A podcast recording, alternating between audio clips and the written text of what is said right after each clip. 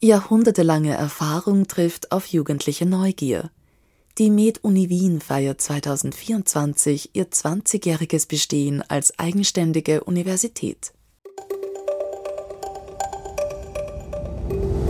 Hörgang MedUni Wien, der Podcast von Springer Medizin gemeinsam mit der MedUni Wien. Martin Burger begrüßt Sie zu unserer neuen Podcast-Reihe, dem Hörgang MedUni Wien. Forschung, Lehre und Patientenversorgung. Die MedUni Wien und das Allgemeine Krankenhaus haben große Aufgaben zu bewältigen. Geführt wird diese große Institution von zwei Boards, zwei Gremien mit Vertretern der Stadt und der Universität. Der Mann für die strategischen Zukunftsentscheidungen sitzt in der Spitalgasse im 9. Bezirk, Rektor Prof. Dr. Markus Müller. Wir, meine Kollegin Marlene Nowotny und ich, haben mit Rektor Müller über die großen Infrastrukturvorhaben der Universität, über die Digitalisierung der Medizin und über die neue Rolle der Wissenschaft in der Gesellschaft gesprochen. Und mit diesem Gespräch beginnen wir eben auch unseren neuen Wissenschaftspodcast, eine Zusammenarbeit des Springer Verlags mit der MedUni Wien. Rektor Müller, Sie sind ja nicht nur Rektor einer Universität, nämlich der größten medizinischen Universität des Landes. Dazu gehört ja auch das Allgemeine Krankenhaus. Ist denn das eine Art von Doppelfunktion, die Herausforderungen mit sich bringt? Es ist sicher eine Mehrfachfunktion. Die Universität hat ja vielfältige Aufgaben. Die Kernaufgaben aller Universitäten sind Forschung und Lehre und bei uns kommt eben noch ein großer Teil dazu, die Patientenversorgung. Unser größtes Universitätsklinikum, das Allgemeine Krankenhaus, versorgt 1,2 Millionen Patientenkontakte pro Jahr. Das ist also eine gewaltige Menge. Und wir haben vor mittlerweile, 6 Jahren, dann Vereinbarungen mit der Stadt Wien auch geschlossen, dass wir tatsächlich das Allgemeine Krankenhaus gemeinsam steuern. Also da gibt es zwei Boards, das Management Board und das Supervisory Board, eine Art Aufsichtsrat, und das Management Board macht das Operative und da bin ich in diesem eben Supervisory Board und insofern ist das auch eine Kernaufgabe, die andere Rektoren sicher nicht haben. Also das kommt dazu. Eines der großen Projekte, die Sie in dieser Ihrer nächsten Amtszeit realisieren werden, ist das Eric Kandel Institut, das Zentrum für Präzisionsmedizin, das 2026 den Betrieb aufnehmen soll. Was soll dieses Forschungszentrum denn leisten? Es wird hier am Campus AKH stehen, das heißt direkt diese Auffahrtsrampe von der Lazarettgasse. Wir haben uns auch schon vor einigen Jahren Gedanken hier über die Infrastruktur und unseren Campus gemacht. Und eines muss man feststellen, dass das Allgemeine Krankenhaus, wie es derzeit hier steht, letztlich eine Konzeption der, 70er Jahre ist und nicht mehr vielleicht geeignet ist, allermodernste Forschung zu betreiben. Das heißt, ein wesentlicher Wunsch, den wir hatten, war neue Infrastruktur, insbesondere bauliche Infrastruktur, auch um die besten Köpfe hierher zu bekommen. Und im Zentrum für Präzisionsmedizin soll eben Präzisionsmedizin betrieben werden. Präzisionsmedizin heißt, wie der Name schon sagt, dass man eben nicht so one-size-fits-it-all Diagnosen und Therapien anbietet, sondern eben sehr personalisierte im Idealfall. Und dazu brauchen sie eine Art, Gerätepark. Das ist sehr datengetrieben. Es gibt also diese auch Verschränkung der personalisierten Medizin oder Precision Medicine mit digitaler Medizin. Das heißt, die Medizin wird immer digitaler. Stichwort der Mensch oder der Patient auch als Datensatz, ist eine Betrachtungsweise, ist ähnlich wie der Mensch als Summe von Molekülen, also Molecular Medicine. Und hier in diesem Zentrum für Präzisionsmedizin, das eben nach Eric Kandel benannt werden wird, sollen diese modernen Technologien stehen und auch fruchtbringend für die Forschung an Patienten sein. Ein großes Thema wird sein der Herbst, wo die Prognosen auch ziemlich auseinandergehen, schwanken zwischen Killer-Variante und einer Wisch-Variante bis hin, die Pandemie läuft aus. Wie bereitet man sich als Rektor einer der größten Medizinuniversität des Landes darauf vor? Ich glaube, es ist viel einfacher als vor 2 Jahren. Also vor 2 Jahren kam das ja quasi über Nacht und wir hatten eigentlich keine Instrumente, diese Pandemie vernünftig zu bewältigen damals. Mittlerweile weiß eigentlich jeder auf der Welt, was zu tun ist. Also es gibt sehr wirksame Arzneimittel, es gibt sehr wirksame Impfungen, es gibt sehr wirksame Maßnahmen. Und im Fall des Falles muss man es einfach tun.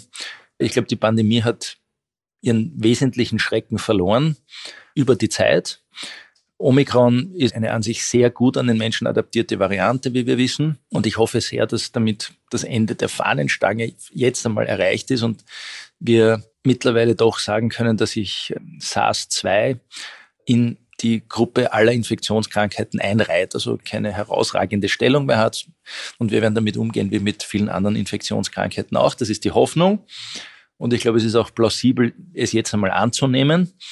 Natürlich hat die Natur immer wieder Überraschungen. Also es kann natürlich sein, dass es wieder eine Mutation gibt, die vielleicht nicht so günstig ist. Aber wie gesagt, ich gehe davon aus, dass wir damit eben gut umgehen werden können. Was vielleicht ein bisschen aus dem Blickfeld gerät, ist, wir sind derzeit also sehr SARS-2 oder Covid fixiert, möchte ich fast sagen. Wenn wir zurückdenken an die letzten 20 Jahre, dann war SARS-2 eigentlich der vierte Fall eines Problems. Also wir hatten SARS-1, das haben wir in Europa gar nicht so gemerkt. Das hat aber dazu geführt, dass die asiatischen Länder sehr aufmerksam geworden sind, was neue Infektionskrankheiten betrifft. Das war H5N1 und das war H1N1. Und diese ersten drei waren hier eigentlich kein Thema. Ganz im Gegenteil, also es wurde es auch in der öffentlichen Diskussion ein bisschen klein geredet. Und ich glaube, man sollte nicht übersehen, dass auch die Gefahr anderer Infektionskrankheiten natürlich vor der Tür steht. Wie ich immer sage, Asien, insbesondere China, ist ein großer Bio-Inkubator. Da leben also Menschen auf engstem Raum mit Tieren zusammen. Und da kommt es immer wieder zu einem von Animal zu Human Transmission. Und das passiert eigentlich die ganze Zeit. Und aufgrund, sagen wir, dieser Rhythmik, dass man sagt, also immerhin 4 Keime haben diese Barriere in den letzten 20 Jahren übersprungen. Einer sehr erfolgreich aus evolutionärer Sicht des Virus. Aber ich glaube, es ist schon damit zu rechnen, dass wir ähnliche Phänomene auch aufgrund der ganzen Fragen der Globalisierung wiedersehen werden oder in unserem Leben vielleicht noch einmal sehen werden. Aber ich glaube, wir sind auch hier viel besser vorbereitet, weil wir einfach gelernt haben, mit so einer Situation überhaupt einmal umzugehen. Ich habe noch eine Frage zu dem Komplex. Die grundsätzliche Frage, wie hat sich diese Zeit, die letzten 2 Jahre, auf die Forschung, auf die Forscher ausgewirkt? Das ist ja ganz unterschiedlich. Ich hab Biologie studiert. Für die Geländeforscher war das quasi ein Wahnsinn. Ne? Die konnten nicht raus, ja? Um es auf den Punkt zu bringen. Bei den Geisteswissenschaftlern ist es vielleicht weniger tragisch. Die konnten aber wieder die Archive nicht so benutzen. Wie war das für die Mediziner ein Booster dieser Zeit oder hat es doch auch Probleme gegeben bei der Patientenrequirierung oder Patientenakquise? Oder? Ich glaube sowohl als auch. Also einerseits war es natürlich ein Boost. Ein bisschen ein Problem, das ja auch sehr stark öffentlich diskutiert wurde, war quasi die Fixierung auf eine einzige Erkrankung, die in unglaublich kurzer Zeit eigentlich erforscht oder durchforscht, kann man fast sagen, wurde. Also sowohl Diagnose als auch Therapien. Das heißt, die gesamte Scientific Community der Welt hat eigentlich in 2 Jahren alles dazu gesagt und auch alle Lösungen angeboten, die man sich erwarten kann. Also es ist eine unglaubliche Leistung in sehr kurzer Zeit. Zeigt also diese Kraft der Interaktion. Es gab sicher einen enormen Digitalisierungsschub. Also der hat sehr geholfen. Ich glaube, das ist auch nichts, was Universitäten oder die Medizin auszeichnet, aber hat auch die Forschung in gewisser Weise beschleunigt. Was gelitten hat, glaube ich, ist der internationale Austausch. Das ist schon etwas, was, glaube ich, zu einem immer größeren Problem geworden ist. Also vor der Pandemie gab es ja persönlichen, direkten, sehr intensiven Austausch, Kongresse und so weiter. Man kann sich irgendwie digital irgendwie weiter behelfen, aber es ist einfach nicht ideal. Das heißt, da sehe ich eigentlich die größte Bruchstelle in dieser wirklich persönlichen Interaktion zwischen Forschern, die letztlich doch auch sehr wichtig ist. Insgesamt glaube ich, man sieht das auch an den Zahlen, dass die wissenschaftliche medizinische Forschung überhaupt nicht darunter gelitten hat, sondern eigentlich im Gegenteil. Die Umstellung, die Digitalisierung, die hat es ja auch in der Lehre gegeben. Telelehre, Hybridveranstaltungen. Am Anfang wurde da sehr viel darüber diskutiert, ob das für Studierende problematisch sein kann, gerade für Erstsemestrige. Umgekehrt könnte das ja auch ein Vorteil sein im Wettbewerb um die besten Studierenden. Ja, absolut. Also ich finde es fast ausschließlich positiv. Das war ja immer auch ein Vorwurf, dass wir zu wenig digital sind. Jetzt kommt ab und zu der Vorwurf, dass wir zu digital sind. Ich glaube, im Großen und Ganzen passt es einfach sehr gut. Wir haben ab dem 3. Studienjahr eigentlich immer Präsenzunterricht gehabt. Was auch immer geheißen hat, ne, die Universitäten sind zu. Das stimmt in unserem Fall überhaupt nicht. Und was wirklich sehr beeindruckend war, dass unsere Studierenden auch tatsächlich bei der Pandemiebewältigung mitgeholfen haben, also in Abstrichstraßen etc. Also die waren hier sehr aktiv. Und dadurch, dass das Studium ja jetzt sehr patientenorientiert ist, und zwar vom ersten Tag an, waren die Studierenden auch in die tägliche Arbeit in den Spitälern unmittelbar eingebunden. Spitäler haben sich natürlich in der Pandemie verändert. Wenn man sich die Zahlen für das AKH ansieht, sieht man, dass also die Aufnahmefrequenz, insbesondere im stationären Bereich, um etwa 20% abgenommen hat. Das ist ein bisschen abhängig von der Disziplin gewesen. Und da gab es sicher auch, was man im Kollateralschaden nennt, aber ich glaube, er hat sich im Verhältnis zu dem Nutzen dieser Maßnahmen einfach in Grenzen gehalten. Ja. Da waren die Studenten voll integriert, also haben eigentlich dieselben oder sehr ähnliche Aufgaben gehabt wie die jüngeren Ärzte. Sie haben es ja vorhin schon gesagt, internationaler Austausch war teilweise schwierig, eben weil keine Konferenzen stattgefunden haben. Umgekehrt haben Sie ja gewissermaßen hausintern auch Dependancen, wie zum Beispiel diese Forschungskooperation mit Gabun in der Tropenmedizin. Kann da die Digitalisierung dann wieder vorteilhaft sein für die Forschung? Absolut. Diese ganzen Tools, die wir ja jetzt alle kennen, die ich davor wirklich nicht kannte. Ich bin, glaube ich, eher also im Verhältnis zu meinen Kindern, ein Later Adopter, also kein ganz später Adopter von digitalen Technologien, aber ich bin zum Beispiel sehr wenig auf Social Media. Aber zum Beispiel so Instrumente wie Teams waren mir eigentlich vor der Pandemie unbekannt, muss ich sagen. Ich glaube, ich habe es nicht verwendet. Und die sind natürlich sehr wertvoll und haben diesen Austausch überhaupt ermöglicht. Und man sieht das auch jetzt, dass man einfach viel Zeit spart, nicht? Also früher hat man Konferenzen auch teilweise an Flughäfen gehalten, wo sich alle getroffen haben, was eigentlich absurd ist aus heutiger Sicht. Heute macht man ein Zoom-Meeting und hat eigentlich denselben Nutzen. Kleiner Themenwechsel, kleiner Schwenk. Ihre dritte Amtszeit fällt in etwa mit der Pensionierungswelle bei den Ärzten zusammen, ja, grob gesagt. Wie viele Studienplätze werden wir brauchen, um ausreichend gute Mediziner zu haben, langfristig, ja? Besteht ja kein Grund für irgendwelche Katastrophenszenarien, aber es gibt doch Regionen, die unterversorgt sind. Das muss man auch feststellen mit Medizinern. Ne? Also wenn man sich die Zahlen ansieht, nüchtern ansieht, sieht man, dass Österreich sehr viele Medizinerinnen ausbildet, aber leider für das Ausland. Also wenn ich mit Schweizer Kollegen, deutschen Kollegen spreche, die sind ganz begeistert, weil sie so viele österreichische Absolventen an ihren Kliniken oder Universitäten haben. Das zeigt eigentlich auch schon das Problem. Also auch wenn man sich die Zahlen ansieht, zum Beispiel die Schweiz oder im Schweizer System arbeiten, ich glaube, 35% Ärztinnen und Ärzte, die nicht in der Schweiz ausgebildet wurden. Der EU-Schnitt oder OECD-Schnitt liegt irgendwo bei 15. Das heißt, in den OECD-Ländern arbeiten im Schnitt 15% nicht im jeweiligen Land ausgebildete Ärzte. In Österreich liegt es irgendwo bei 5%. Das heißt, das ist eine Maßzahl, finde ich, für die Employability. Und das ist auch das, was wir von unseren jungen Absolventen hören, dass aus vielen verschiedenen Gründen, die letztlich Strukturfragen sind, Fragen der Unternehmenskultur in unserem Spitalswesen vor allem, das österreichische Gesundheitssystem nicht so attraktiv ist, wie es sein könnte und vor allem im internationalen Vergleich nicht besonders attraktiv ist, auch wenn Österreich ein wunderschönes und reiches Land ist. Ich sage immer, es bringt nichts, in einen Kübel mit Loch mehr Wasser hineinzuschütten.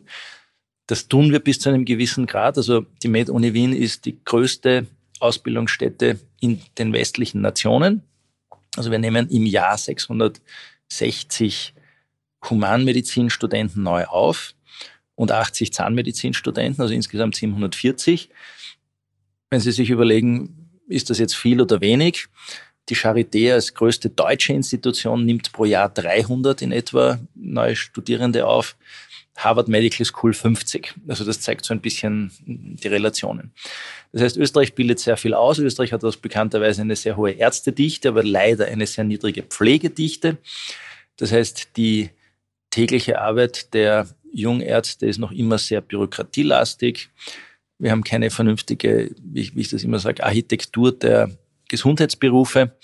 Und das ist die Schraube, an der wir drehen müssen. Das Problem, das ich sehe, ist, dass hier irgendwie die heiße Kartoffel im Kreis geschickt wird. Und die simple Annahme, die man natürlich auch sehr gut erzählen kann, ist, es sind einfach zu wenig. Vielleicht auch noch eine Zahl. Als ich Medizin studiert habe und meine Eltern waren nicht überglücklich, weil die Ärztekammer hat damals plakatiert, dass man nicht Medizin studieren sollte. Das war also Ende der 80er Jahre. Meine Eltern haben wahrscheinlich gedacht, ich werde irgendwann als Taxifahrer enden. Das war damals ein klassischer Beruf von Medizinabsolventen. Man hat 3 bis 5 Jahre auf einen Turnusplatz gewartet. In Österreich gab es damals etwa 20.000 Ärzte, die in der Ärzteliste eingetragen sind. Mittlerweile liegen wir, glaube ich, irgendwo bei 45.000. Auch wenn man natürlich die Demografie und das vielfach vergrößerte Angebot sich vor Augen hält, ist es etwas unlogisch, dass man damals gesagt hat, also wir haben eine enorme Ärzteschwemme und es wird tausende arbeitslose Mediziner geben und jetzt plötzlich haben wir einen wahnsinnigen Mangel.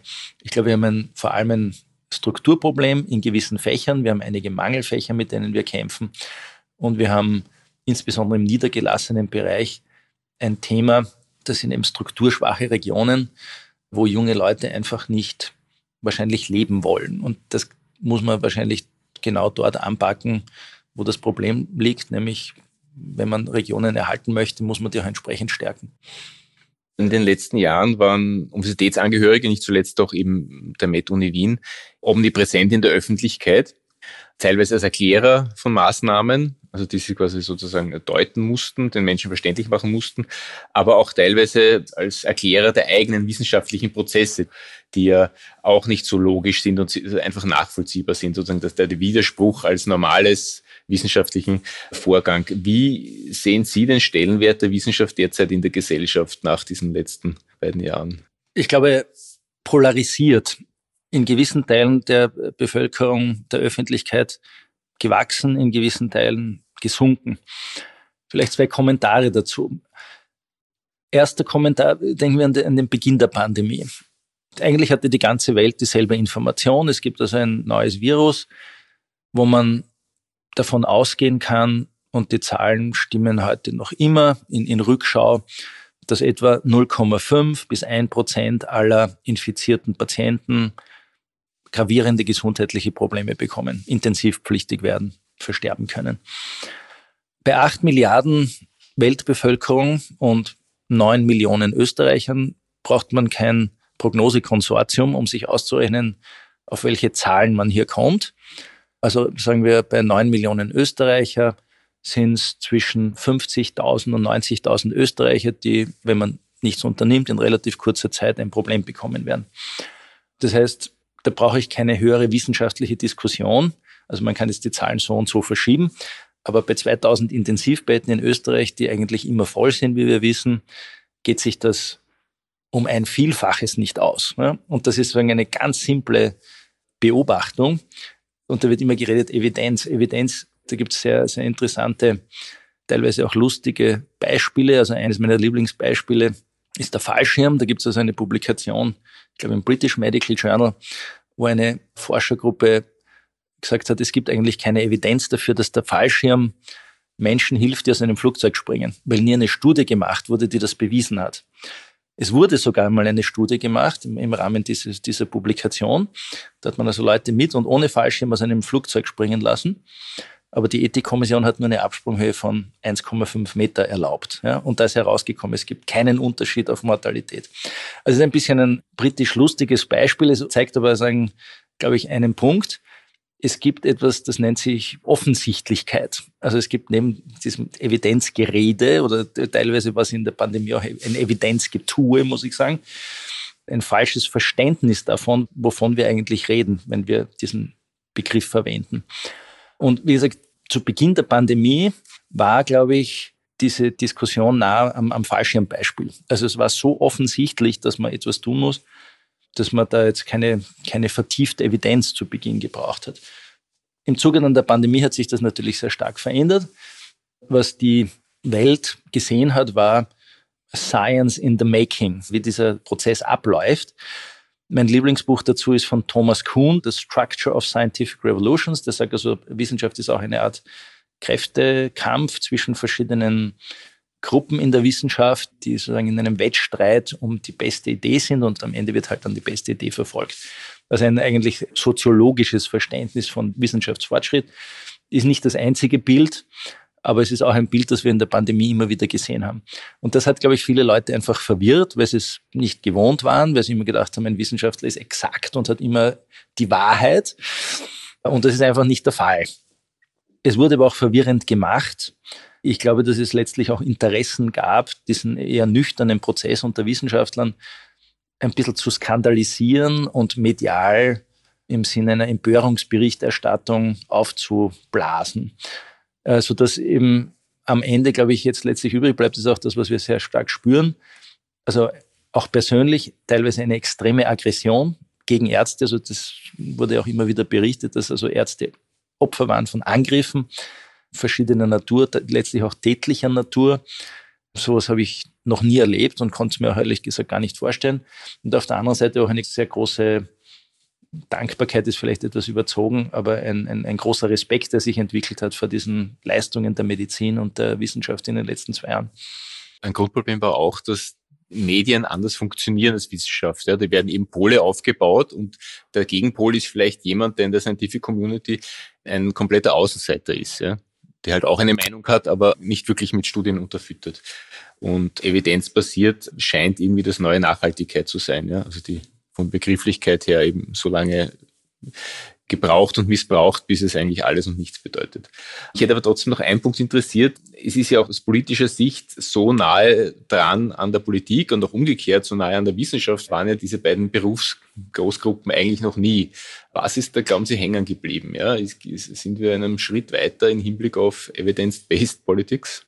Da bin ich sehr skeptisch. Also meine persönliche Erfahrung kann ich vielleicht ganz kurz schildern. Das war eben zu Beginn des Jahres 2020. Ich kannte niemanden in der Regierung persönlich, aber aufgrund verschiedener Gespräche, die ich auch mit ausländischen Kollegen geführt habe, hat sich in mir irgendwie die Meinung verdichtet, hier kommt ein Problem auf uns zu. Das war schon im Jänner. Ich habe dann begonnen, mich so intensiver mit einigen Kollegen auszutauschen.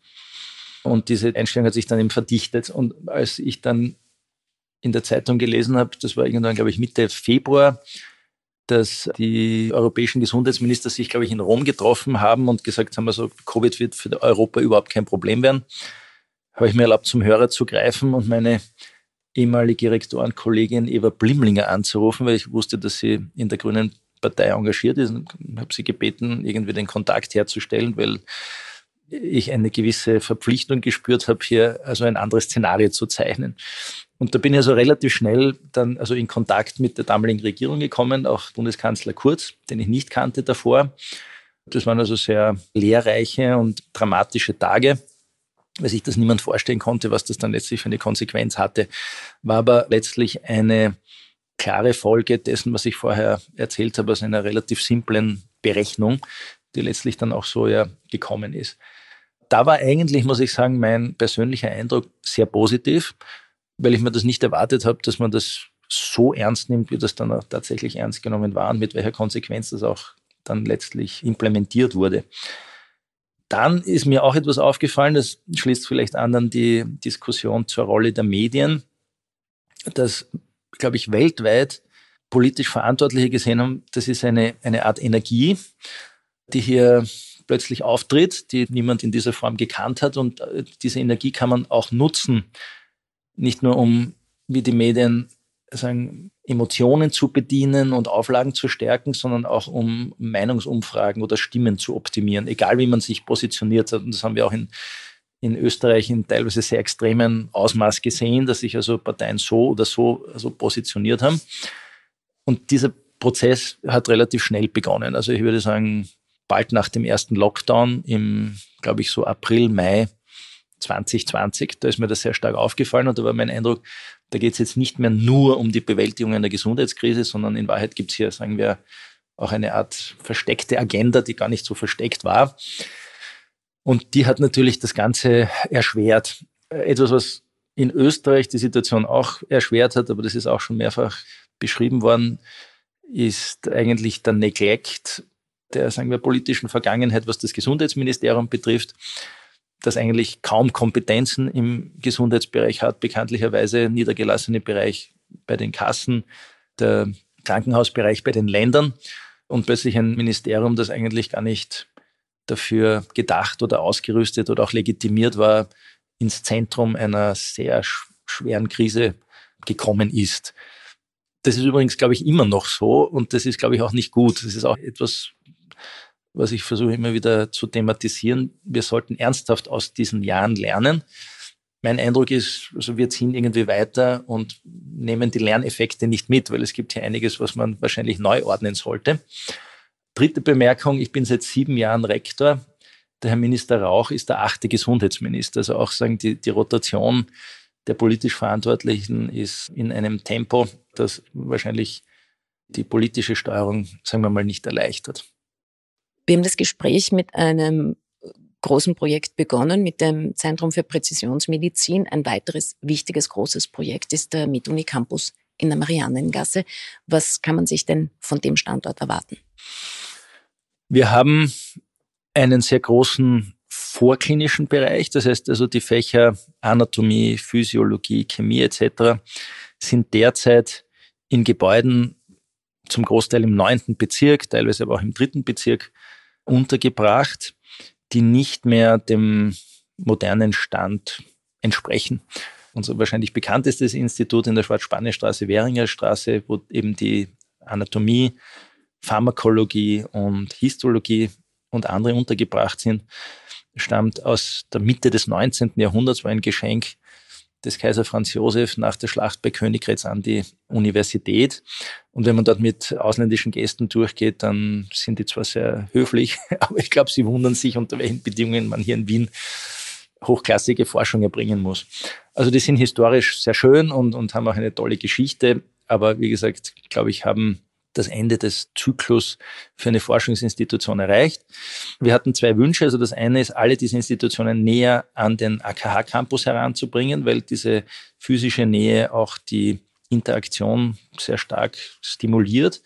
Und wir wollten sie an einen Standort zusammenziehen. Auch mein Vorgänger, es reicht eigentlich meines Wissens bis vor die Ausgliederung, also noch ins vorige Jahrhundert, gab es die Bemühungen dieser Universität, irgendwo in der Nähe des AK ein Grundstück zu erwerben. Und das ist dann eben vor 10 Jahren etwa gelungen, dass wir hier dieses Grundstück, wo davor die Wien Energie war, erwerben konnten. Das wird ein toller, hochmoderner Campus. Die Mitarbeiterinnen, Studierenden werden hier, ich glaube, fantastische neue Bedingungen finden. Sie werden auch mehr Platz haben. Also es ist etwas größer als die Gesamtfläche aller vorklinischen Institute. Und es ist in eigentlich Gehweite vom AKH, also eigentlich ist nur die Lazarettgasse dazwischen. Und das ist auch das, was wir beim Bau des AKH gesehen haben. Also im alten AKH hat es ja relativ lang gedauert, um von einer Klinik zur nächsten zu kommen. Und heute trifft man sich eben beim Aufzug in der Früh und da kommt es zu Austausch. Und der hat also auch, glaube ich, die Forschung hier an unserer Universität sehr beflügelt. Und das ist auch das, was wir uns vom Campus erwarten. Ich bedanke mich sehr für das Gespräch. Ich danke vielmals. Sie hörten ein Gespräch mit dem Rektor der Medizinischen Universität Wien, Professor Dr. Markus Müller. Ich würde mich freuen, wenn Sie uns beim nächsten Hörgang MedUni Wien wieder zuhören. Wir stellen den Tropenmediziner Bertrand Lell vor. Bis dann. Das war der Hörgang MedUni Wien, der Podcast von Springer Medizin gemeinsam mit der MedUni Wien.